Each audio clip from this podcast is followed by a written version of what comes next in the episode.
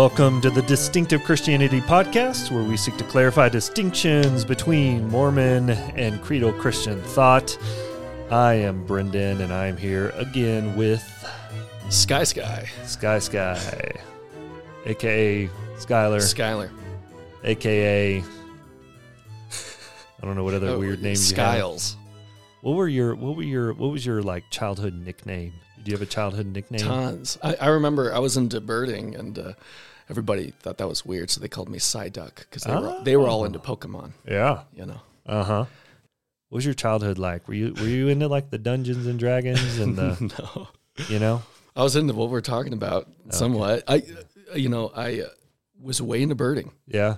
Yeah, I was the youngest member of the Utah County Birders Yeah. Association. You actually recommended a birding book to me that uh, I got for our kids. And they look at it every once in a while. There'll be birds in our backyard and they run and grab that book and try to find find out uh, what kind of bird they're looking at. Uh, It's beautiful. I love cool. hearing that. We, we have some birders in our church here Oh, too. it sounds like catechesis to me. Yeah, it pretty It's- much is. yeah, I wouldn't. I wasn't into birding. I was. I was more of the sports kid. Yeah, Basketball, it's fun. baseball, Yeah. stuff like that. It was an interesting fact when I learned that most every LDS meeting house has a basketball court in it. Yes. Oh, Boy Scouts, which they don't do anymore, but uh, was typically just kids playing basketball. yeah. Does it get used a lot? I mean, It did back then. it did. I guess I have no idea now. yeah.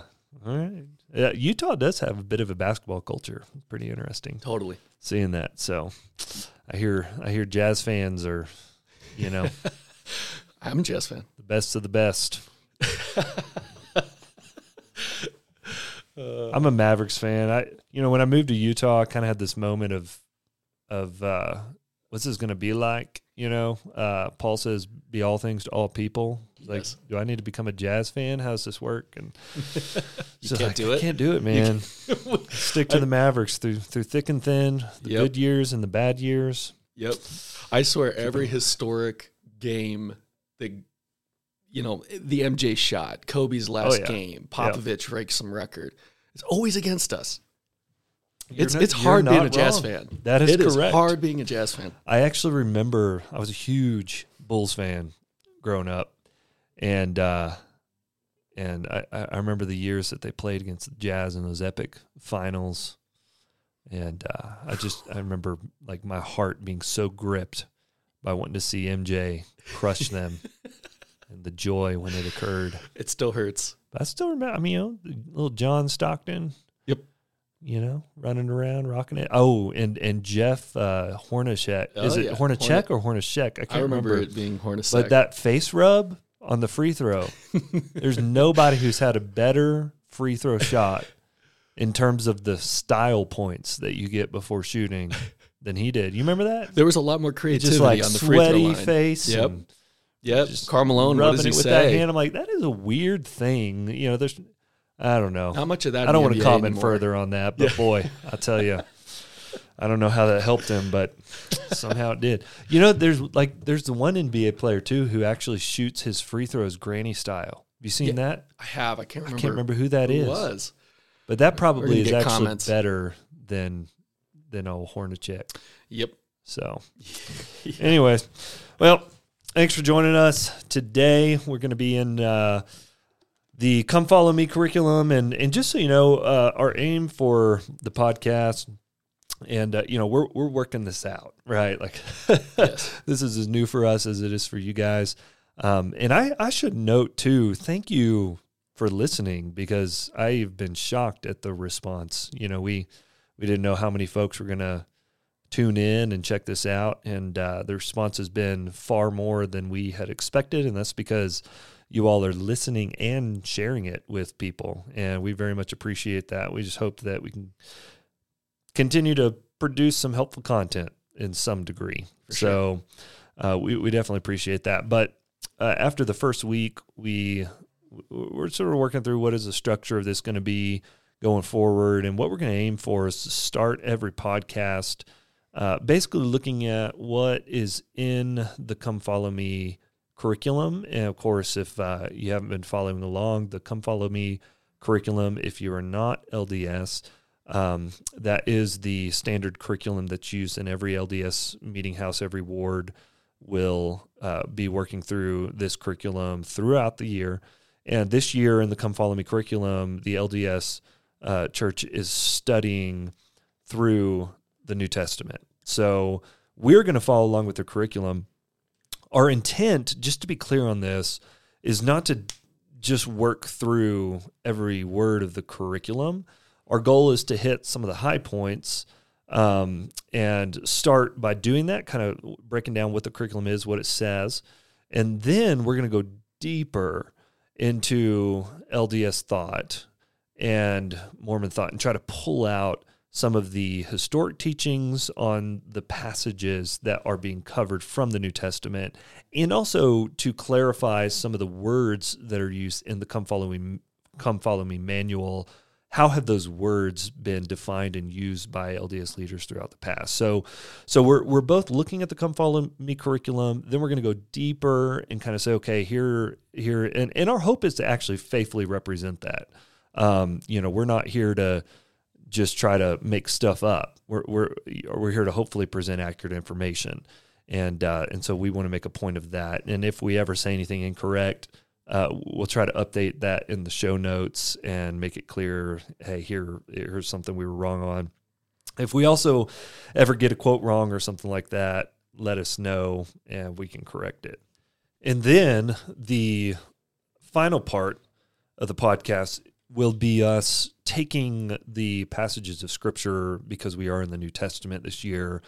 Uh, we'll take those passages of Scripture and we'll highlight some of the really creedal Christian essentials that we see in those texts in, in that text. And our goal is obviously as creedal Christians to show the beauty of the text um, from our perspective. We want listeners uh, to love the Bible, to love the New Testament, um, and to interpret it rightly and to see the beauty that is in the proper interpretation of these different passages. And so with that we'll we'll even be bringing in some some historic elements from the uh, Christian faith and uh, all that good stuff. So anyways, let's get into it. Matthew 1, Luke 1. This was January 2nd to January 8th in the curriculum again. We have the beginning point of it. Let me just highlight the the curriculum real quick, and then we'll start breaking it down a little bit. Um, we have the same instruction that we covered last week about read, ponder, record spiritual impressions, let the Spirit guide your preparation. Uh, that's what we see at the beginning. This is in the teacher's manual, and you do see similar things going on in the manual for individuals and families, which is the uh, the other piece of this that the LDS Church encourages their people to be interacting with. We're working through the teacher's manual. The first section is invite sharing.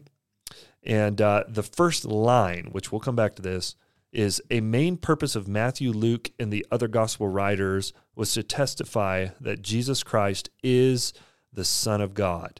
And highlights the essential uh, belief, uh, at least even the way that's written, they seem to be saying this is an essential belief that Jesus is the Son of God. And then it goes down into the teaching of the doctrine, where it is encouraging readers to interact with Matthew 1 18 to 25 and Luke 1 5 to 80. And the subtitle of that section is Heavenly Father Works Through His Faithful Children to accomplish his purposes. And then class mem- members are to share the meaningful experiences they have. Uh, they're to draw out what they think is significant about the experiences of the people in the text and relate that to their own experiences in their life. So in that section, it talks about Mary and Joseph and Elizabeth and Zacharias. And it says, look at their stories and then what can we learn from these accounts that will help us today? So practical emphasis going on there, very much like what is the example that you can learn from these characters in the Bible. Then we move on to Luke 1 5 to 25.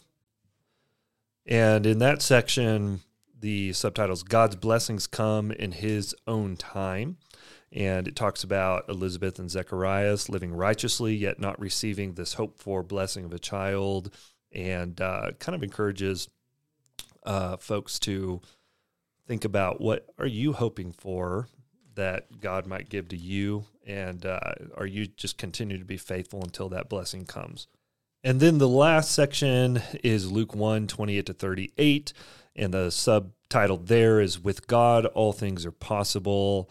The uh, that section ends with what can we learn about overcoming the seemingly impossible by studying Mary's words and actions. Uh, ask class members to share experiences in which God helped them accomplish something they thought was impossible. So you continue to see this theme of look at Mary as an example. Um, you know, how can we share an experience of some time that God worked the impossible? You know, so so very much it's rooted in this uh, reader response, uh, putting your own experience into the text, and then the additional resources category at the very end. The subtitle there is "Waiting on the Lord." and it gives uh, a quote from Elder Jeffrey Holland, and that quote is the answer to such questions is, and this is, of course, responding to uh, having to wait for God's blessings. Yes, God can provide miracles instantaneously, but sooner or later we learn that the times and seasons of our mortal journey are His and His alone to direct. So faith means trusting God in good times and bad, even if that includes some suffering until we see His arm revealed on our behalf. And uh, then we have another quote uh, there at the end that is on this idea of um, waiting upon the Lord. And that one, the final line is uh, I bear witness of God's love and of the restoration of his glorious gospel, which is, in one way or another, the answer to every issue we face in life. And so, yeah, that's just a general overview of what we see happening. So it is highlighting some of the passages of scripture. Of course, uh, they're supposed to read through all of Matthew 1, Luke 1, and just respond to some of the characters in the text and draw out some good life lessons from the text. That's basically what's going on here. Okay, now let's interact with the, the curriculum itself a little bit here, and I'm going to kick it over to you on this, Skyler. Let's first talk about that first line that I read because, uh, you know, as an evangelical Christian on the surface, sounds right sounds good, but uh, we need to understand uh, LDS meaning behind the words that are being used there. So, a main purpose of Matthew and Luke and the other gospel writers was to testify that Jesus Christ is the Son of God. What does that mean from an from an LDS perspective? Yeah, from an LDS perspective, Jesus is literally the Son of Heavenly Father. So, heavenly, just as, you know, a dad and a mom come together and have little Jimmy, we have Heavenly Father and Mary produce Jesus. So that's that's there. They don't articulate that precisely, but when it says son of God, it's not it's it's son of God physically the way we are children of our parents. Okay. So, uh, is there a is there a distinction between Jesus as the Son of God and us? It, yes, in the sense that they they would hold that Heavenly Father and presumably Mother, and then of course in early Mormonism, mothers. And by the way, that does connect to this because for Brigham, for example, uh, Mary would be not only a daughter, family father, but one of his wives. But they, um, though they produced everyone spiritually, so in Mormon belief, all people are children of God spiritually, literally. Um, Jesus is the only one who is both a child spiritually, but also physically. Okay. So okay. God the Father has a body. That's something to keep keep in mind. Mm-hmm. He has a body of flesh and bone, uh, not blood, which yep. is uh, comes from a kind of a weird reading of 1 Corinthians 15, I think. But um, yeah, so it's it's literal. Yeah, yeah, and there is. I mean, that that's something that we hear all the time in uh, LDS lingo. Around here's where we're children of God, and so there's that that teaching that you know we were all we had a premortal existence and we were all God's children, but Jesus is uniquely the Son of God in the sense that in his earthly being, if you want to say it that way, he is the Son of Heavenly Father and Mary. Yeah, so they'll you, say according to the flesh. You'll hear according that. to the flesh. So yeah. so so one of the things we're going to talk about a lot on this episode is the virgin birth, um, and the distinctions between the two belief systems. We won't exactly dive into that just yet because we're going to continue interacting with the manual, but that's where we're going, right? Because that's kind of the big doctrine that sticks out at us from Matthew 1 and Luke 1 is who is Jesus? What is the significance of the virgin birth? What is what is the virgin birth even? Like what do we mean when we say he was born of a virgin? What does Matthew and Luke mean when when they imply that? And why is that significant doctrinally? Uh, because when we say Jesus is the Son of God, uh, we mean something pretty different than what would be taught on a perhaps deeper level than what is expressed just on the surface in this manual within LDS teaching. Okay, uh, let's interact a little bit with that second section for a moment. Heavenly Father works through his faithful children to accomplish his purposes. And then, of course, it gives the examples of Mary, Joseph, Elizabeth, Zacharias. What were your first impressions as you read through this part of the uh, of the the teaching? You know, my, speaking because we need your impressions. My impression. So, yeah, but you know what, what what was going through your mind as you read through the manual here and just saw the way that it's encouraging the class to interact with the text. Uh, of course, just immediately, just from the title, um, of course, once again, Heavenly Father, they mean not the triune God of the Bible. Um, you know, not just identifying a particular person of the Trinity. They mean actual Father who's a, an exalted man, was once as we are now, and has become by obedience to law and gaining knowledge and gaining experience, according to Holland, even in one of these talks that are cited, um, to that place. So they're identifying a God who is, for LDS, the God of this world.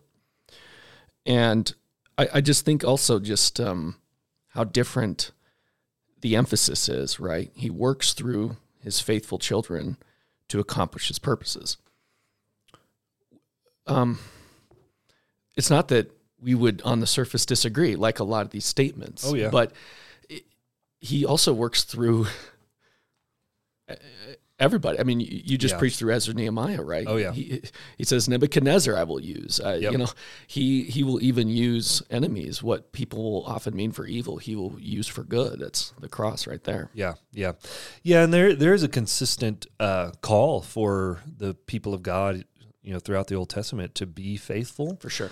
But the message of the Old Testament, if you read it as a whole and really study it, is not that these characters excelled, you know, but it's that they failed absolutely again and again, and yet God used them in spite of them. Yes. Um, so it's not that we're not called to be faithful children. Um, some of our disagreement would be in how we become considered faithful children in the For first place, right? Yes uh, you know, as evangelical Christians, we don't believe that everyone is the child of God, and some are faithful and some are not. And the ones who are faithful are the ones who are obeying the commandments. We believe that the true children of God, as Paul lays out in Galatians, are those who have been adopted into the family of God through faith in Christ. And so there's been uh, an adoption process that's happening, which which we talked about some last week. Uh, so yeah, again, you continue to see some similar lingo, but we're going to have a different understanding from a creedal Christian perspective on what that what that means. And uh, certainly, uh, one of the things that you know, I was just thinking about this some as was working through this. One of the things that I often talk to people about uh, even as we have people come out here to Utah to help us and minister alongside of us, part of the training that I'll do with them is I'll show that there are some similarities to street level uh, LDSism and street level evangelical Christianity. And those similarities, from my perspective, can be a very dangerous similarity. And what's fascinating is there was a study done by a sociologist named Christian Smith uh, a number of years ago. I think 2006 was was when this was studied, but they did a big study where they said, okay, let's try to get a handle on the religious landscape of America and see if we can pull together what is common amongst these religions and these these uh, these peoples. So they do this study and they primarily are asking religious questions to lots of evangelical Christians, lots of LDS, and lots of Muslims. And they said, okay, do do these religions by and large have much difference to them? And what they found was on a street level, there's not a whole lot of difference. and what they were pointing to were, uh, well, let me just put it this way: Christian Smith labeled the dominant religion in America, and what he called it is moralistic therapeutic deism. Yep. So that phrase, of course, broken down just means that religion is for the purpose of being a good moral person. Um, so it helps you better yourself in that sense. It's also for the purpose of therapy. So it helps you to feel good about yourself and to give you a community even to interact with so that you can feel good about your life situation. And then it's really deistic at the root, meaning God does not. Uh, he, he's not immanent. You know, he's he's not like really present in our lives in a in a deeply meaningful way. Um, religion is mostly about us and our activity and what we're getting out of it. It's not about this dynamic relationship with a living God. So God is is kind of this deity, you know, the the worldview of deism that He started the the the clock or the watch and then you know went off on his way. And now the world's just ticking on its own. Yeah. you know so so they, what, it, what they found is there's a lot of similarities between these different religious systems in that sense. And that's what we see in this curriculum. So a lot of this curriculum on a street level would be some of the concerns i would point out within evangelical christianity that your religion is just moralism it's just for your therapeutic good it's not about a true relationship with the living god that you are worshiping and bowing down to and obeying. It mostly is just about how can you make yourself a better person. And uh, boy, I'll tell you, man, that was one of the things that you saw happening all over the place, you know, in the 90s and stuff in uh, Bible Belt Christianity with things like VeggieTales. You know, VeggieTales has all these great Bible moral lessons. There's no Jesus and there's no gospel. Um, so when we read these texts from a creedal Christian perspective, we shouldn't just be trying to draw out lessons that we can get. We should be looking for how is this pointing to the glory of who Jesus is. Yes. Anything to add to that? Oh, just uh, there's too much to. Uh, yeah, I remember in that study. I can't remember the specific percentage. The there was a high percentage of people who said that um, God was quote very important in their lives. You know, the God that's not involved in the world today but is close enough to worry about your self esteem. Yeah, God uh, God steps in when we need Him, like a butler. Mm-hmm. Yeah, yeah. uh, yeah, and then the the next section being God's blessings come in His own time. Um, the first sentence there, there may be people in your class who, like Elizabeth and Zacharias, there you see the example again. Uh, look at Elizabeth and Zacharias. They're living righteously and yet have not received a hope for blessing. Yeah. Um, so the encouragement for the teachers is to uh, try to show them that hey, keep living faithfully and wait for that blessing to come. What are your thoughts on that? Yeah, I mean, I I guess we we mentioned it. I can't remember. I think it was last time. Um, I just recommend people watch the documentary American Gospel. Yeah, I mean, you see this this is the American religion that, you know, do good, get good.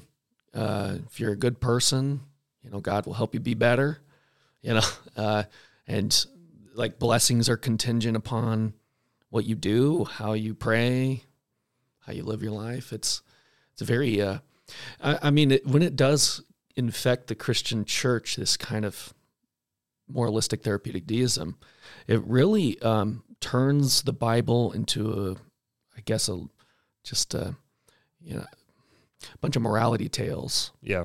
Not that there's not morality in the Bible, of course there is, and it's not that we preach the opposite of morality, but it's you know, it dooms people to either um, pride and thinking they're closer to God than they really are, or more righteous than they really are, or to despair Mhm. uh, because they're never good enough. They're always comparing themselves on, you know, Instagram to people who have crafted their image aren't really that way. People, it's not real people, Yeah. but they crafted their image to look perfect and how their lives are completely happy and they have no problems. And Yeah, and we're And, we're uh, going to keep seeing that again and again as we work through this manual. Yep, and- that- and then- I mean that's the main thrust of it, right? It's Yeah. just kind of this betterment of self. Um, we can say something else there. yeah, well, I was going to say, uh, you know, I think Hinckley said what they said. What's what's great about your religion or whatever? And Hinckley said to make bad men good and good men better. That's so American. yeah, But I want to say that's not biblical. yeah. That's, That's good. At, at any point. And then the the kind of last section, as far as the teaching goes, is highlighting Luke 1, 26 to 38, which again, we're not going to walk through all these in detail. But the this the heading is with God nothing shall be impossible. Um, so it's taking the uh, story of the announcement of Jesus' birth to Mary, who is a virgin, and it's it's uh it's Mary responding and saying, "How is this possible that I can have a baby?" Um, and so it takes that story and it says, "Well, what can we learn about overcoming the seemingly impossible by studying Mary's words and actions?" So again, it's taking the text and it's saying, "Okay, um, you know, what does it seem is impossible in your life that you need to overcome?" Uh, and and they're getting it from that passage. Response there. I, I don't know where to start. I, you know, sometimes when there are places where Scripture is teaching about something ethical, you can see how it can turn into be ethical, right? Yeah. Um, here, that's just amazing to somehow find ourselves in this unique historical event that, of course, for Christians is the central. I mean, creation, like Genesis one one, is the only thing comparable in the sense of the supreme miracle of the Bible and the incarnation Yeah. how could God, while not ceasing to be God or compromising his deity in any way, become enfleshed for his people? Um, and we take from it how, how does Mary feel? How can we learn from Mary's feeling? How can we overcome the impossible? It seems pretty forced, doesn't it? Yeah, it, It seems. I mean, well, and I think the the it's it is important to again, like as we are always talking about, what we're trying to discover in the scriptures is not how we can read ourselves into it and draw out a moral lesson, but we're trying to see what is God announcing and what is trying what is Matthew trying to convey through the way that he's even telling the stories and the things that he's highlighting, and Mary responding by saying, "How is this possible?" Is not a response to trying to overcome the impossible in her life. it's an awe of what God is doing. Right. That God has just come and said, "Hey, you're going to have a baby. That baby is going to be God. Like Yeah. it's going to be the son of God, Yep. you know?" And and Mary is saying, "I haven't even known a man. Like how how uh, can I have this baby?" yes. and uh, and so she's in all the whole situation. The announcement that God is coming and taking on flesh, and you're going to be the mother. That is that is making her stand back and say, "How's that? How's that even going to happen?" Yeah. You know, and and absolutely the true meaning of Christmas. It is not that men can become better and become gods one day, depending on whether you're LDS or Mormon or somewhere in between, depending on how honest you want to be with the language. It's that God became man. yeah, It's this unique event. It doesn't happen all the time. In fact, it's only happened once. And uh, I mean, it's interesting. This is something that unites for all our differences, all of Christianity. You can watch Bishop Fulton Sheen, even on YouTube, who's Roman Catholic. We would have many differences with him on the gospel, the nature of justification. Yet he will say the message of Christmas, uh, contrary to every other religious system, is that the one God became man for his people. yeah, And, it, and so if you, that's one thing that's a, kind of a silver lining of these kinds of dialogues is that mm-hmm. you almost see Christianity at its most united when interacting with religions like LDSism. yeah. It's very true. And but I mean, even here, the the whole tradition. Think of all the things you could emphasize in this text, and even just one of them, let alone both, where the the tradition of the church singing praise to God for the incarnation, which, by the way, the birth is nine months later. Mhm. The, inc- the Word was made flesh at conception. Christians have always held that life begins at conception. But anyway, um, and always been opposed to abortion. That should be said. But um, the the the tradition of singing hymns and praise of God relative to the incarnation and birth, right, goes back to Mary in this hymn, and she sings, of course, personally, but then sings in a sense with the whole church sense and most of the hymn. I mean, it's just a beautiful hymn Yeah. and and to take from it how can you overcome what seems impossible to you in your life rather than coming and praising the triune god that's saving sinners it's unbelievable Yeah. So th- there's two two really important doctrines that are, of course, um, inextricably related to one another that we need to go deeper on here and draw out some comparisons between the uh, Mormon teaching on these doctrines throughout history, and maybe even track some of the teaching from the early days of the Mormon Church and show how that's changed. And we want to rightly represent that because we Yes. think that to be intellectually honest, uh, LDS people need to own this and Yes. need to have some explanation of uh, how and why this has changed and how to deal with this within their whole system. Um, when you are saying that the prophet speaks for God, uh, and then you have prophets and apostles who said things like this that you might want to deny. Now, how do you deal with that? So we just want to honestly show this. These are some of the quotes from history on the virgin birth. So we'll talk about the virgin birth and then and then we're going to talk about the incarnation. And you know, we've already been touching on that some, but of course, what we mean by the incarnation is the son of God becoming flesh and uh, taking on flesh. And so we'll we'll we'll dive into that. So Skyler, I want you uh, because by the way, listeners, um, you should know that uh, when it comes to finding the backstory of the LDS teaching on this stuff. Uh, literally pages of notes is uh, what Skyler brought with him today. I didn't even put all of Uh, it you know, I kind of challenge him on this stuff. I'm like, hey, you know, why don't you go and and show us what the LDS teaching on this has been throughout the centuries?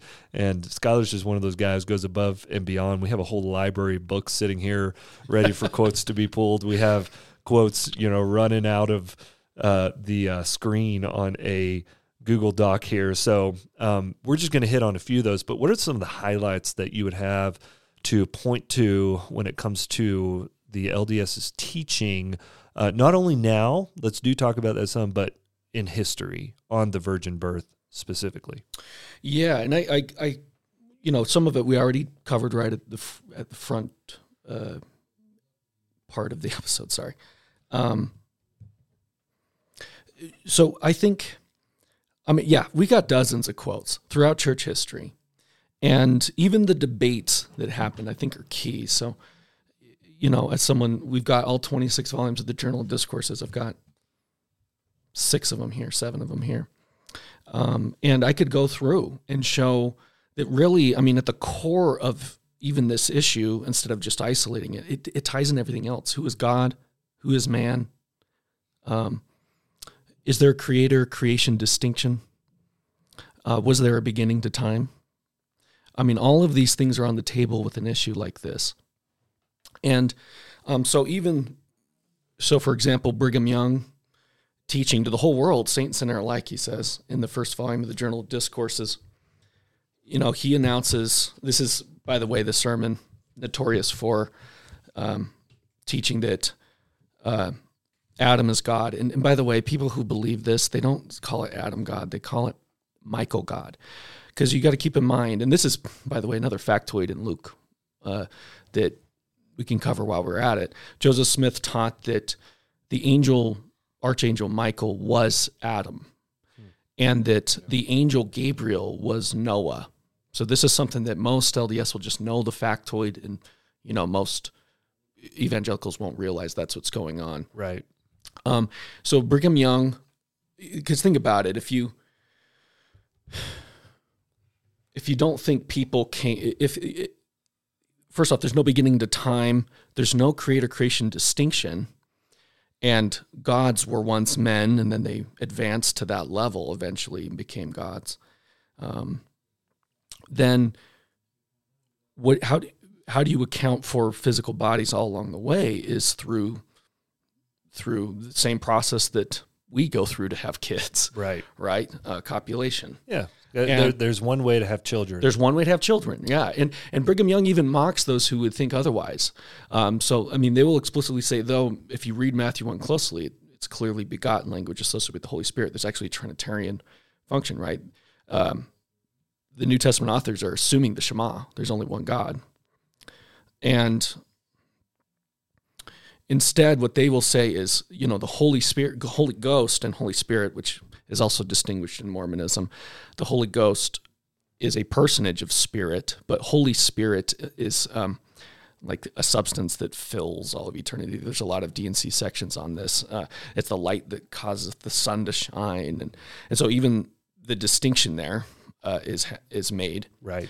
And um, they would say the Holy Ghost cannot have a child.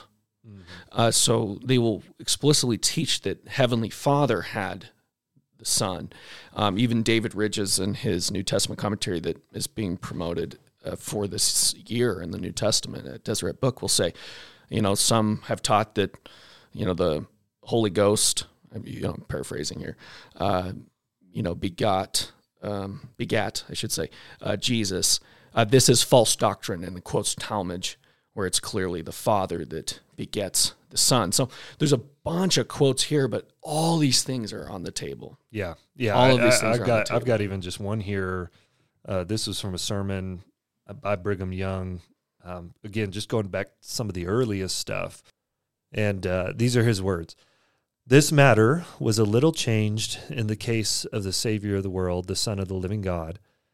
The man Joseph, the husband of Mary, did not, that we know of, have more than one wife, but Mary, the wife of Joseph, had another husband. Again, he's he's defending polygamy here, um, which we know that. I mean, the modern LDS Church denies uh, polygamy.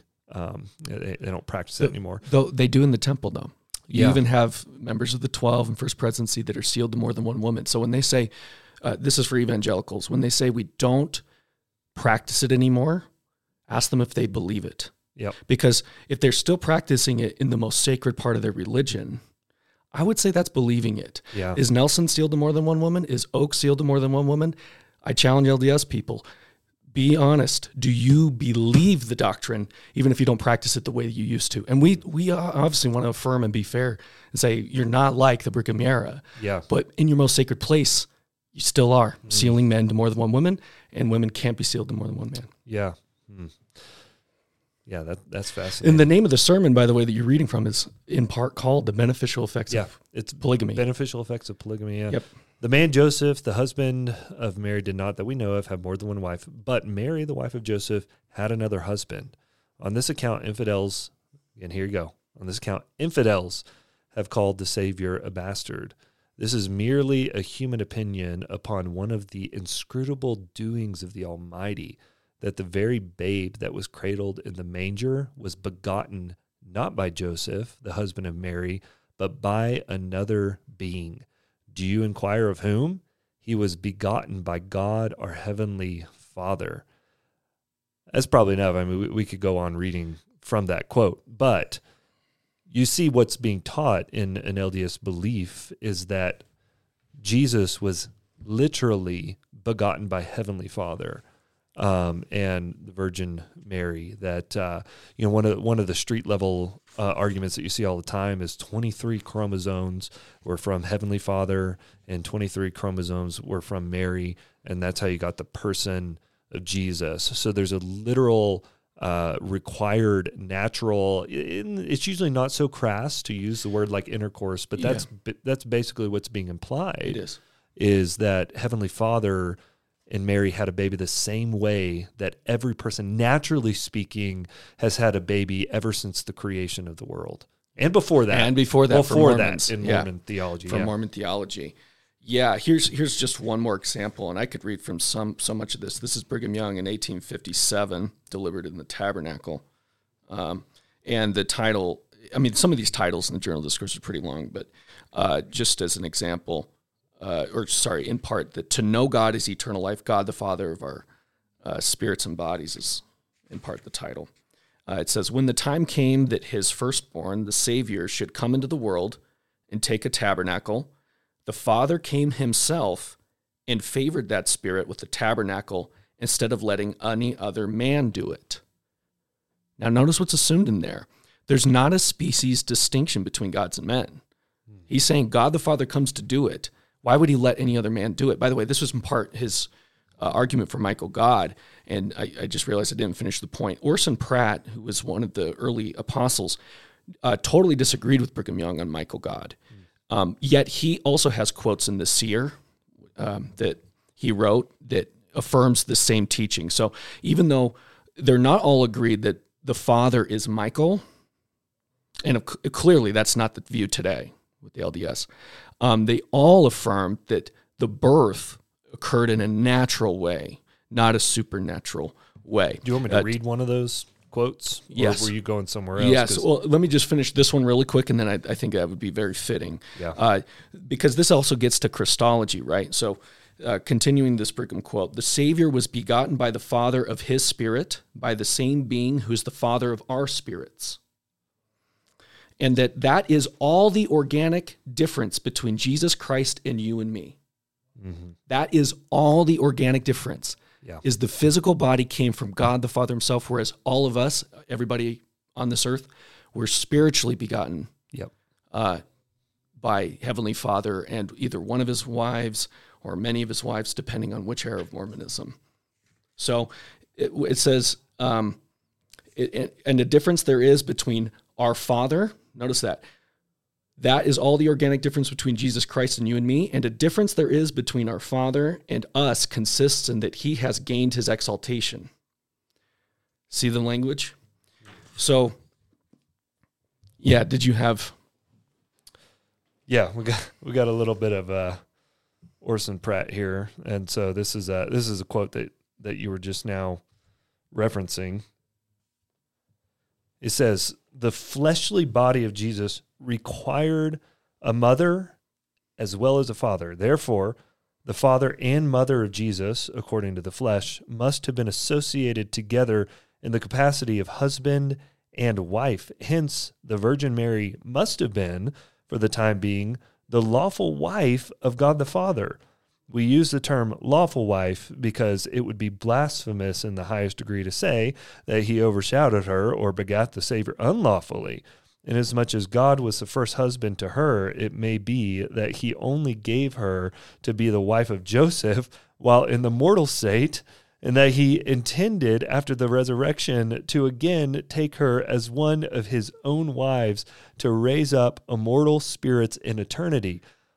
What what is that saying, yeah. Skyler? Yeah, I mean, I, mean like, I think it speaks for itself, and that's that's why you know I think one of the things to, to fast forward you'll you'll see it in Talmage. We're not trying to mock this, by the no, way. No, it's it, different. It is shocking though, it's and I think that most different. modern LDS people would even be appalled by some of this. Truthfully, well, if you keep it shallow, you know, yeah. you won't notice the difference if you just say he's literally the father, you know, and just don't flesh it out. But I will say, um, so we found, um, you know, 1972 Family Home Evening Manual, for example, where once again it had a diagram, you know, for kids in Family Home Evening from the church, the oh, yeah. church speaking to the church members, and um, you know, had even a diagram, you know, with father, mother, child, Heavenly Father, Mary, Jesus, and um, but we don't even need that. If you look in the current year's seminary manual for teachers, it has a similar diagram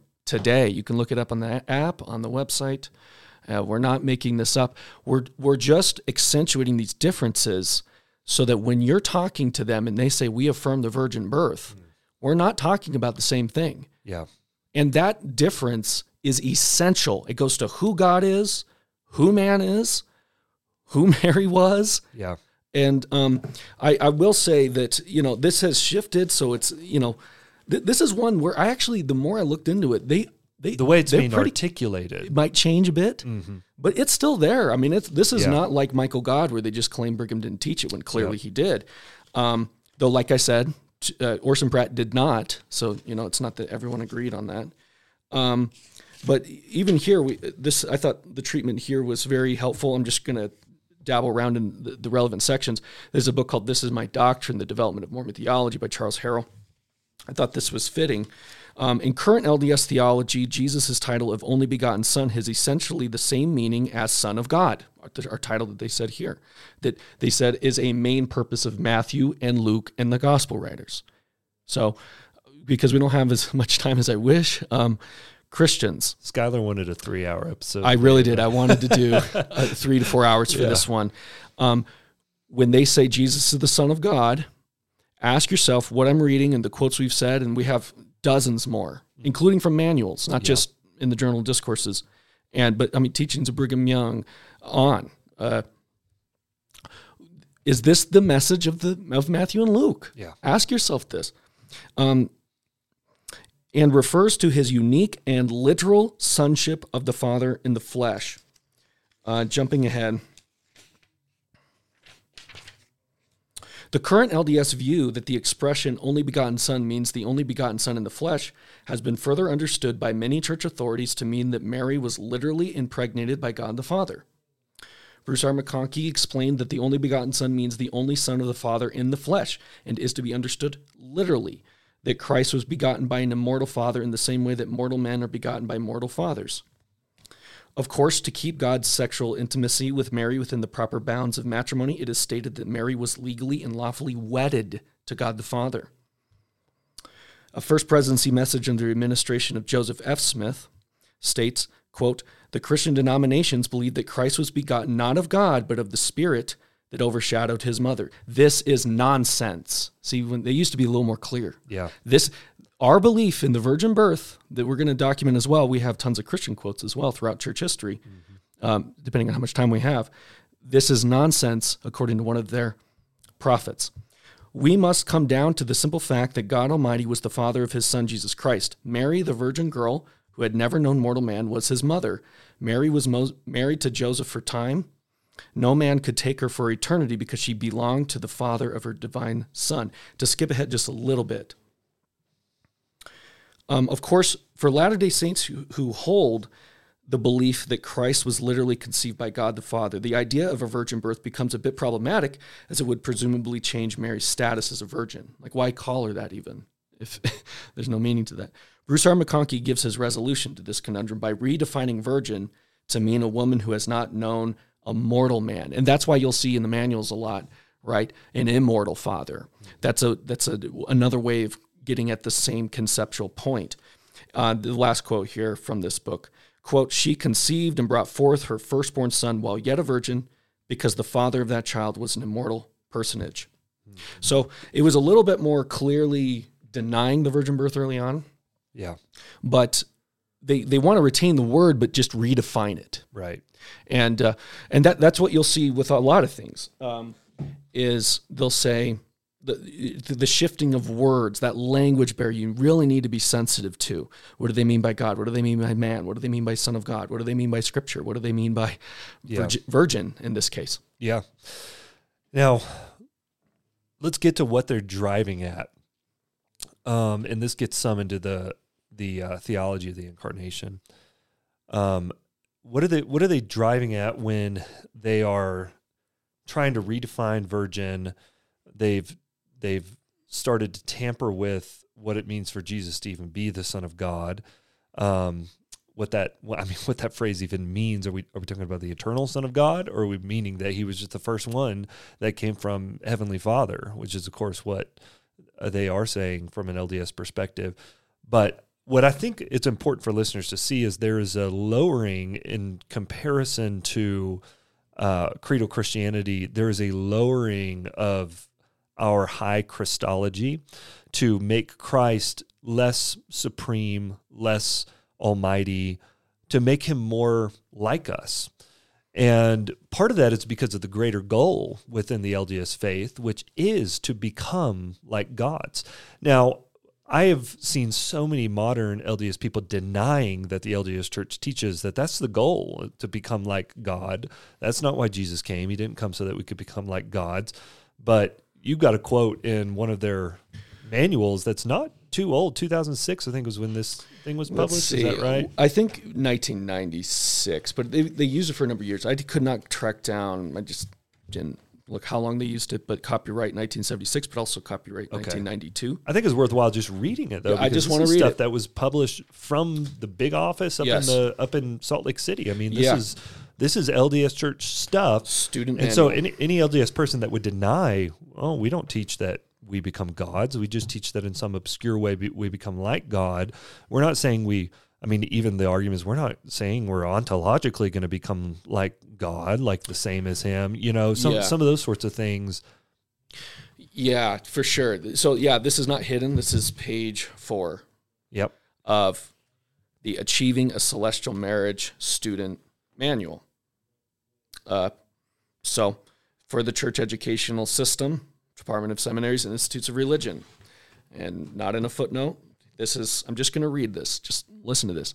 Um, and by the way, if you're LDS, do you believe this? And Christians, do you believe this? The lesson on page four of the manual is called Celestial Marriage Key to Man's Destiny. And here's the subtitle God was once a man who, by obedience, advanced to his present state of perfection. Through obedience and celestial marriage, we may progress to the point where we become like God.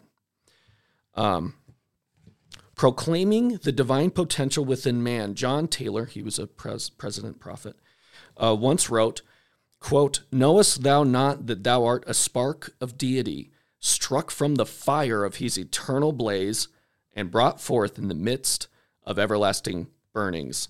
The Mormon, 29th August, 1857. Elder B.H. Roberts stated, quote, Man has descended from God. In fact, he is the same race as the gods. His descent has not been from a lower form of life, but from the highest form of life. In other words, man is, in the most literal sense, a child of God. And that's, I mean, we see that coming through in the teaching on the virgin birth. For sure. Um, we're like Jesus in this, and there are some some ways that we would say Jesus is unique, but it, Yes. in in essence, essentially, Essentially, we're the we're same. the same. and and the same as God. Yeah. There is no it, it- pe- people will focus on the polytheism, which is there, but really we're talking an atheism. Yep. They don't have a transcendent God. That's why Islam is so much closer to Christianity than um, than Mormonism is. All right, continuing. This is still the B. H. Roberts quote. This is not only true of the spirit of man, but of his body also. Course of Study for Priests, 1910, page 35.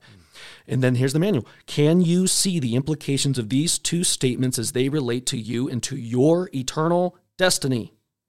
Elder James E. Talmage did. He declared, quote, in his mortal condition, man is God in embryo. However, any individual now a mortal being may attain to the rank and sanctity of Godship. Articles of Faith, page 529. How is this possible? What course of action will bring this potential into fruition? As you study this lesson, look for the answers to these questions. Um, skip ahead a little bit. It has study instructions. Here's points to ponder God became God by obedience to law. God became God by obedience to law. Now, by the way, when LDS apologists want to point to the Council of Nicaea and the debates over how to articulate the divinity of Jesus, keep in mind everybody there was a monotheist, and everybody there saw an ontological distinction between God and man and God and creation. The question was which side of the line Jesus was on. Mormonism doesn't have that line at mm. all. Yeah. Okay, so keep that in mind that even the Arians, many of our heretics are, well, that's by virtue of heresy. Heresy comes from within, but I would say that a lot of people view LDS as or Mormonism as heresy, but I would say it's so foreign that I'm not even sure Yeah. they are. Yeah. They- They're so different. Yeah. Uh, It's the shared language where Yeah. I might be wrong there. Essentially, the the heretics that have been pointed out and called out by the councils Yes. throughout the history of the church were closer to uh, the the teachings of Yes. Christianity than what Mormonism is. Yeah, and they will point out quotes from early church fathers. I know I'm distracting myself here, but uh, they will point out early quotes from early church fathers that talks about deification, theosis, things like that. Just keep in mind, keep in mind, find any one of them that does not honor the creation, creation, creator creation distinction, and see if any single, even the heretics, ever thought God became God. Yeah. And you'll see the difference right there. All right. God became God by obedience to law. It was late afternoon. This is out of the manual. It was late afternoon as we sat in my office, but I felt the time had been well spent. He sat, he sat silently now, obviously contemplating the ramifications of the things we had been discussing. We had talked of God, of how he had become God, and of what that meant in terms of our own exaltation. Finally, he spoke, quote, What is the law of exaltation of which you keep speaking? Quote, Well, it involves the whole of the gospel law. Mm-hmm. There is no gospel in Mormonism. Yeah. Everything required of us Gos- by God the gospel of Mormonism is law. is law. Yeah. Following it, it's your you have an opportunity to become a God by obedience the way God has before. Yeah. Jesus is the ultimate example of how to become a father. Mm-hmm. And that's in the lectures on faith, by the way. That used to be the doctrine of the doctrine and covenants. That's not me. Don't get mad at me. Yeah. Get married. Okay. Well, it involves the whole of the gospel law. Everything required of us by God is associated with this law, but the major crowning point of the law which man must obey is eternal marriage. Therein lies the keys of eternal life, or as the Doctrine and Covenants puts it, eternal lives. In other words, an eternal increase of posterity. Then what you're saying is that God became God by obedience to the gospel program, which culminates in eternal marriage? And then there's a subheading through obedience to law, we can become like our Father in heaven. Underneath that, the dialogue continues. Yes. Once again, then what you're saying is that God became God by obedience to the gospel program? Yes. Period. Mm-hmm. Wow. Love the clarity, though. Yeah. I, I honestly, I really like this manual. Do you realize the implications of this doctrine as far as you are concerned? I think so. If God became God by obedience to all of the gospel law, with the crowning point being the celestial law of marriage, then that's the only way I can become a God. Right.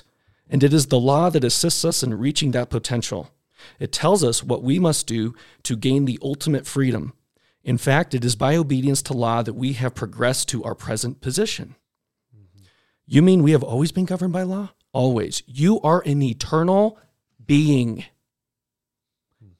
Right? It's, eternality is not an attribute of God Yeah. in the sense of it's unique to God. It's a long length of time and it's actually we you know, we, it's not like we ever were created. Yeah. So it, it's not true. And I hear Christians sometimes say this that Mormons think that uh, you know God was created. And that's not true. Yeah. God is uncreated, but so are you. You see the difference? Yeah. Okay. Um, keep going. Right.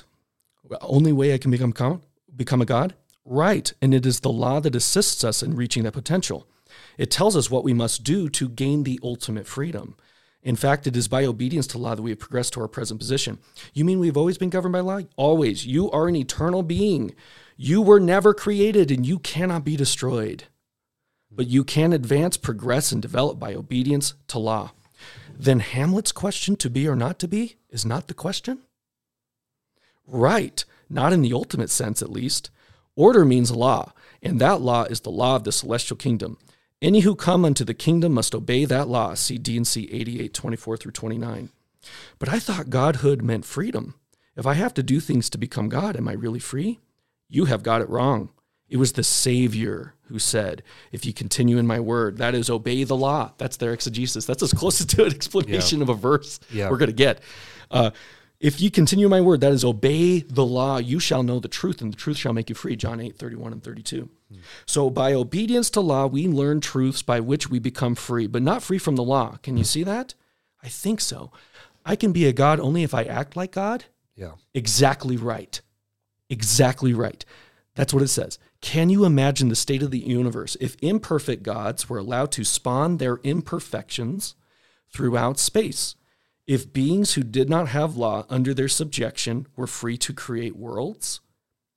I guess that would be pretty disastrous. But I'm not sure why I see why celestial marriage becomes the crowning apex of this progression. Marriage doesn't seem directly related to the creation of the universes. Notice the plural universes. Oh, but don't be limited by your mortal perspective. God himself has declared his own reasons for existing. Remember, he said, For this is my work and my glory. All right. Um, we can go into that some other time. I see his purpose is to bring to pass the immortality and eternal life of man. By the way, how does that contrast with,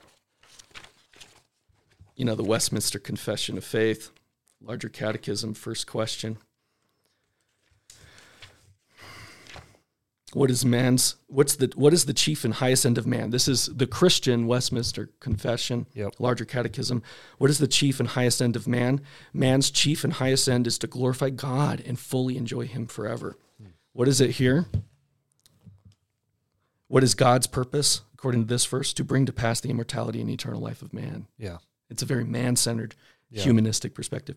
We're almost to the end which involves giving birth to spirit children and setting them on the road to exaltation. Yeah. You see the difference? See the difference, people? And if that is to be done, you must have an exalted man and dot dot dot and an exalted woman. Mm-hmm. Exactly. An exalted man and woman who have joined together in an eternal marriage.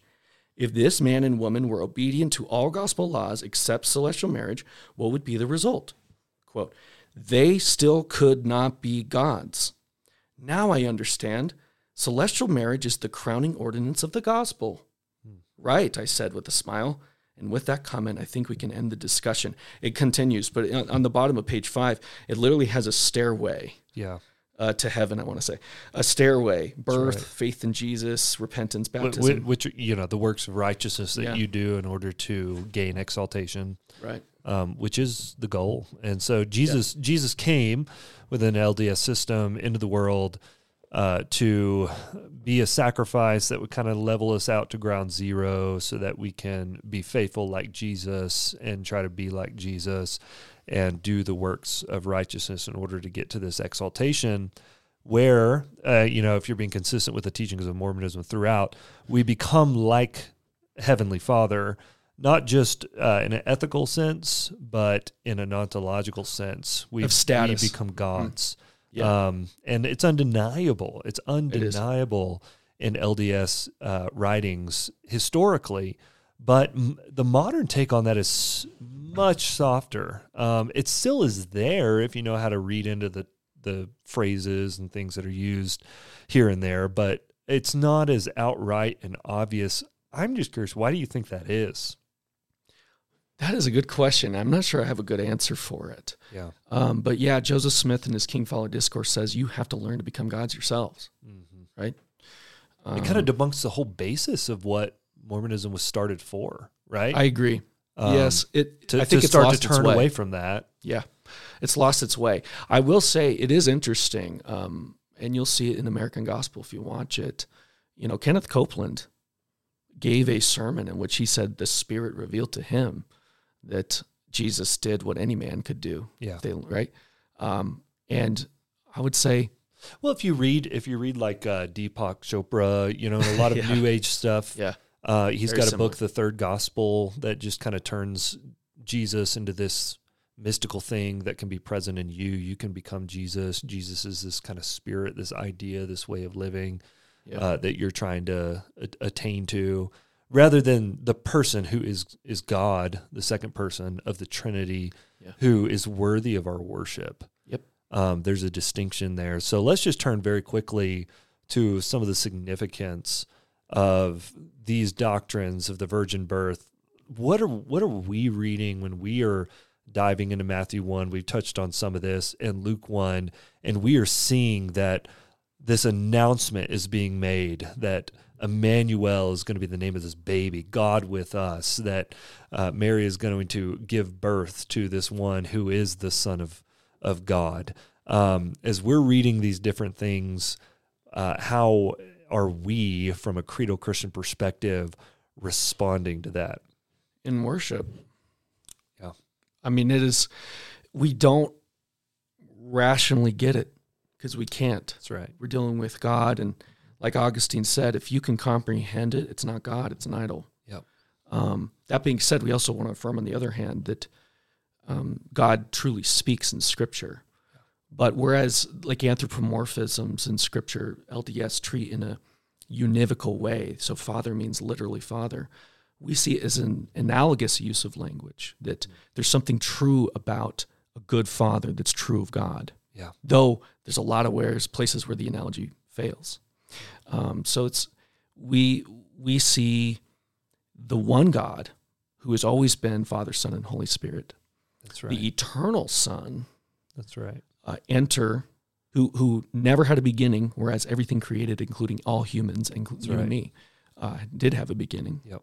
and were created and are When we say Jesus is the only begotten Son of God, we are not using that in a time sensitive sense. Right. Um, we're not saying that Jesus uh, was born of the Father at some point. What what that word beget means is that Jesus, Jesus in some sense, the life that the Father gives, um, Jesus is is uh, is connected to and eternally has been. Yep. Is what we mean by that. As Um, Athanasius says, uh, you know, always a father, always a son. What? Actually, I'm not sure that was Athanasius. Don't quote me on that. I think it might have been another church, great church guys. father. But yeah, um, but the, anyways, the finding of the early councils yeah, being faithful to the, all of what the Bible says. that's right.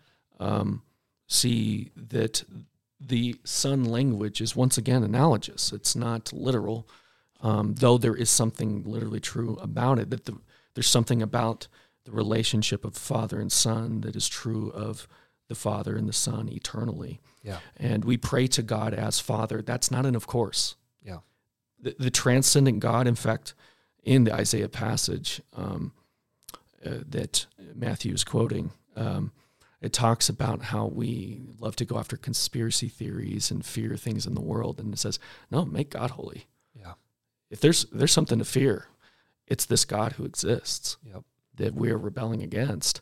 And yet, that God, in His mercy, not because it was deserved at all, or a matter of course on the Jesus's path of progression that eventually we will follow. that's right. Uh, but the one God that exists, keep in mind, by the way, Mary, all these devout Jews praying the Shema every day, Mhm. condescended and took on flesh to save a people Yeah. out of it, Yeah. out of sin. And um, so we we don't approach it in this kind of rationalistic, naturalistic way. Yeah. Um, we approach it as the supreme mystery revealed by God. Yeah, And A- you see a, that a miracle. absolutely. you know, a miracle yeah. that God is taking on flesh.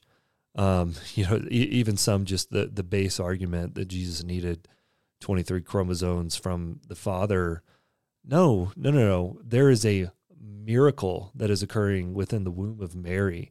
Uh, that she is going to be the mother of the second person of the Trinity. That that Jesus existed, always has existed, and is taking on flesh, and is coming to marry this one that He has chosen. you know, Yes. to be His mother. And uh, and so there isn't uh, there isn't this sense of well things are just happening according to the natural order of things, and so we got to come up with some explanation of that. Again, Christian, take it back to the Garden of Eden.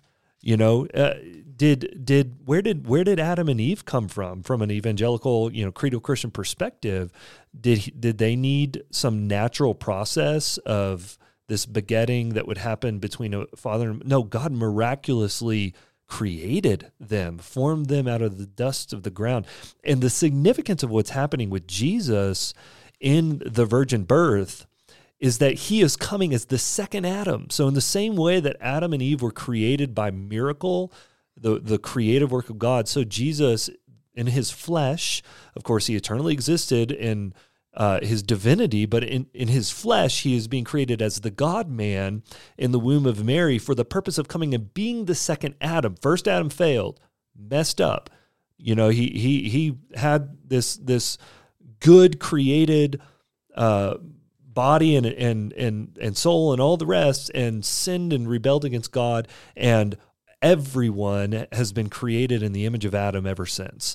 And that's why a, a miracle was necessary for Jesus to not be created in Adam, but to be created anew as the second Adam so that he could come into the world and be righteous in all the ways that first Adam failed, and all of us fail as well. And so that's the significance of the new birth or the, or the, of the virgin birth is that Jesus is coming as this new representative for humanity, this new representative head who is now going to be the righteous one that every other man has failed to be, be the one who is pleasing in God's sight, the only one who is pleasing in God's sight, to take on, yes, uh, human flesh in the sense of he took on the weakness of that flesh and yet lived perfectly righteous, dependent upon the Holy Spirit through his whole life so that he could be the unblemished, perfect, spotless lamb to sacrifice himself for the sins of the world because the wages of sin is death. That you need a perfect sacrifice to take your place. Jesus becomes that perfect sacrifice through his perfect life and then grants us his righteousness as a free gift to all who would believe and say, Jesus came for me. He came to die for me, to live for me, and his righteousness is my only hope uh, before God. Without the virgin birth, none of that is possible. Absolutely, and and um, this is why as well. Like, for example, Orthodox, and I say that with the lowercase o, Christians have always confessed that Mary is the bearer of God, the mother of God. I mean, it comes right out of this chapter too, right? Um, where Elizabeth, of course, John the Baptist already witnessing Yeah. to to the Savior. Um, why is it granted in verse forty three? Why is this granted to me that the mother of my Lord? Yeah. This is an Orthodox Jew priestly family who worships one God, not multiple gods. It's not David Ridges, an interpreter, claiming, oh, the higher God, that's polytheism. These are monotheistic Jews. Yep. That's right. These are monotheists. And yet, this God that created all things, it says in John, there's not one thing created that was not created by Jesus. Yep. Not one thing. Became man, was in the womb of Mary for nine months. It, it- it is a miracle. We don't come and try to rationally solve it and somehow find the purpose of this as how can you overcome the seemingly impossible? No, this is about God and what He has done for us. It's it's it's incredible. And and through that, it says in John 1, I know we're gonna get to John 1, but this is so key when it comes to who man is. To all who did receive him, this the word, who believed in his name, believed, Yeah. not worked their way to earn, believed in his name, he gave the right to become, become children of God, who were born not of blood, Yeah. nor of the will of the flesh, nor of the will of man, but of God. And the Word became flesh and dwelt among us. And I love this last line Jesus Christ, no one has ever seen God, the only God who is at the Father's side, he has made him known. That's this that's the God we worship. And and so yeah, I mean, there's so much to cover. We have so much from the early church. I, I I don't know. Can I read a few quotes? Yeah. Is that Sure, okay? I mean, I know we're going a little over, people. Yeah. I uh, I thank you for listening. I we're gonna try to keep these to an hour. Some some of these But- quotes too are are important because uh, you know one of the big claims in the LDS Church is that everything went wrong at Nicaea. You hear that all the time, Nicaea, Nicaea, Nicaea. That's when all the doctrine of modern Christianity was made up and created. And what we want to clarify is that is that is that is absolutely false because if you go back to the the early church fathers pre Nicaea, you find that the doctrines that were affirmed at Nicaea were present in the church being held to. Nicaea was merely the clarifying Yes. of what had always been taught in the in the church. Absolutely. Um, that that kind of unified central doctrine that was considered the true Christian belief.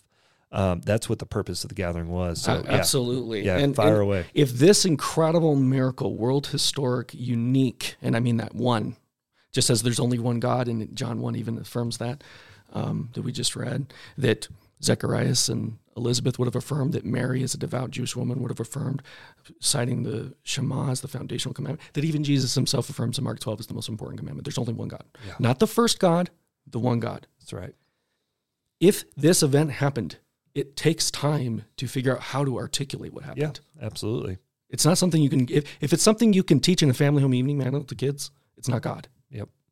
I think that's a pretty good rule. Well, I, I think this is a good way. So for the for scholars of church history, they'll know kind of what we're saying. I, I got a quote from Oregon, often called Origin, um, and both of these quotes are from the 200s AD, and one from Tertullian. And if you'll notice, I, I'm picking this.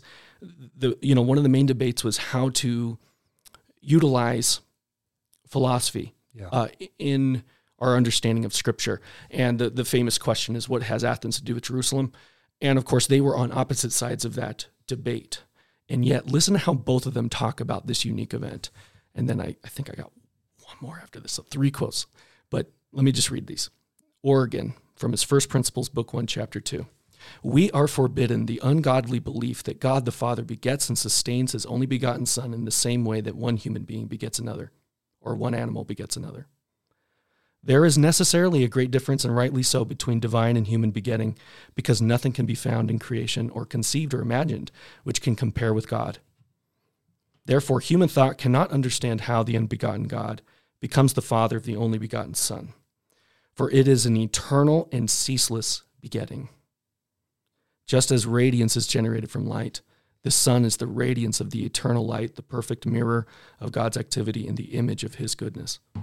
End quote. Okay, Tertullian, and once again, opposite side of some pretty key debates in this century among Christians. Yeah. We must ask how, says Tertullian against Praxeas, chapter 27. We must ask how the word became flesh, John 1.14. Was he transformed into flesh or did he clothe himself with flesh? Mm-hmm. Surely it is the second of these. We must believe that God's eternal nature cannot undergo change or transformation. Transformation involves the destruction of what first existed. The thing that is transformed ceases to be what it was and begins to be something else. But God does not cease to be, and he cannot be anything else other than what he is. And the word of God and the word of the Lord endures forever, Isaiah 48, remaining in the same form. By the way, uh, if you do run across the LDS exegesis of some of this Luke 1 claiming that the Most High is a different God than the Lord and all that, just look at Isaiah 40 through 48. LDS tend to love chiasm, they tend to love parallelism in Hebrew poetry. Yeah. Take that and look at it, and the Lord is often associated with God, even the Most High God. They're the same God. Okay. Yep. All right. Uh, and Tertullian relies on that. Okay, continuing the quote. His incarnation then means that he comes to exist in flesh and is revealed, seen, and handled through flesh. Other reasons demand this interpretation, for if his incarnation just happened through a transformation and change of his substance, Jesus would then be one substance made from two, flesh and spirit, a kind of mixture, just as amber is a mixture of silver and gold. In that case, Jesus would end up being neither gold, spirit, or nor silver, flesh, because the one element changes the other to produce a new third thing, tertium quid, for those who know their Latin. This view of the incarnation produces a Christ who is neither one thing nor the other. Keep in mind, he's trying to wrestle. How, how can God become man? Yep. Because God isn't a man, and it says that in the Old Testament. Yep. I'm not like you, he says in the Psalms. If I were hungry, I wouldn't tell you, Yep. he says in the Psalms. Okay. Yep. But we see in Christ two forms of being, not confused with each other, but joined together in one person, Jesus, who is both God and man, and the proper nature of each substance keeps its own full reality. The Spirit carried out in Jesus its own actions, the powers, works, and signs, and the flesh experienced the things which belong to it hunger during the conflict with Satan, thirst when it met the Samaritan woman, weeping over Lazarus, being troubled at the approach of death, and finally the experience of death itself. Notice how Christians talk about this. This is a, a sermon, Feast of the Nativity, from a pope, a pope that Protestants like, by the way. Uh, some unity here. Pope Leo the Great, he defended the Christology we just heard, Origen and uh, Tertullian defending. Once again, defending doctrines that will be clearly articulated in future creeds and councils. Yeah. They're already here. We're not waiting for Nicaea. right. Both those quotes are long before Nicaea. That's right. Okay. Um, a- and by the way, you can yeah. you can back all, up all the way to the first century and find Ignatius writing about this stuff. yeah, or second you know, century, so, 100s. uh, Yeah. No, Is I, it- is I this mean, in, in first century? first- yeah, he Wow, died. He wow. died in the early first century. Oh, wow. So, wow. Yep. um, so he, uh, yeah, I mean, his life's work. We don't know exactly when Ignatius was born, for the Yeah. record, but the assumption is, you know, he's he's a first century guy, Yes. um, dying in the in the beginning of the second century. So, anyways, Yep, it's it's there. But I love this. So here's a Christmas sermon, of course, the Feast of the Nativity, uh, from a defender. He was uh, Pope from 29th of September 440 to his death in 461 AD. So here's the Christmas message, and some of it. I wish I could read all of them, and I have all of them here in this volume, but. On all days and at all times, dearly beloved, does the birth of our Lord and Savior from the Virgin Mother occur to the thoughts of the faithful who meditate on divine things, and the mind may be aroused to the acknowledgement of its Maker and whether it be occupied in the groans of supplication or in the shouting of praise or in the offering of sacrifice, may employ its spiritual insight on nothing more frequently and more trustingly than on the fact that God, the Son of God, notice that, God, the Son of God, begotten of the co eternal Father, was also born by a human birth. For this, but this nativity, which is to be adored in heaven and on earth, is suggested to us by no day more than this when, with the early light still shedding its rays on nature, there is born upon our senses the brightness of this wondrous mystery. For the angel Gabriel's converse with the astonished Mary and her conception by the Holy Ghost, as wondrously promised as believed, promised, it's even promised in the garden, people. The first gospel is in Genesis, Genesis 3. That seed would crush the head of the serpent the Holy Ghost, as wondrously promises believe, seem to recur not only to the memory, but to the very eyes. For today, the Maker of the world was born of a virgin's womb, and he who made all natures became son of her whom he created. Today, the Word of God appeared clothed in flesh, and that which he had never that which had never been visible to human eyes began to be tangible to our hands as well. And it, it goes on and on and on. But last quote Yet today's festival renews for us the holy childhood of Jesus, born of the Virgin Mary. And in adoring the birth of our Savior, we find we are celebrating the commencement of our own life. Mm-hmm. There's us. Notice it's not how can we overcome the impossible. There's us, but it's it's not the primary thing. Yeah. We find the commencement of our own life, for the birth of Christ is the source of life for Christian folk. And the birthday of the head is the birthday of the body. Although every individual is, that is called has his own order, and all the sons of the church are separated from one another by intervals of time, yet as the entire body of the faithful, being born in the font of baptism, is crucified with Christ in his passion, raised again in his resurrection, and placed at the Father's right hand in his ascension, so with him are they born in this nativity. For unless he came down to us in this humiliation, no one would reach his presence by any merits of his own. Hmm. That's a pope. Yeah. That is a sermon. That's why Jesus came. Absolutely. Um, that is the whole purpose of the incarnation is man lost in sin needs salvation. God himself comes down to make the way. Absolutely. and that's why Jesus is the way, yep. the truth, the life, Yep. No one comes to the Father except through Him. Yep. I know that's a lot. We appreciate y'all sticking with us this week. Uh, we will be in Matthew 2 and Luke 2 yes. here in hopefully a few days. We're going to post that one ahead of time to get ahead of schedule. So sounds we'll good to me. See you then.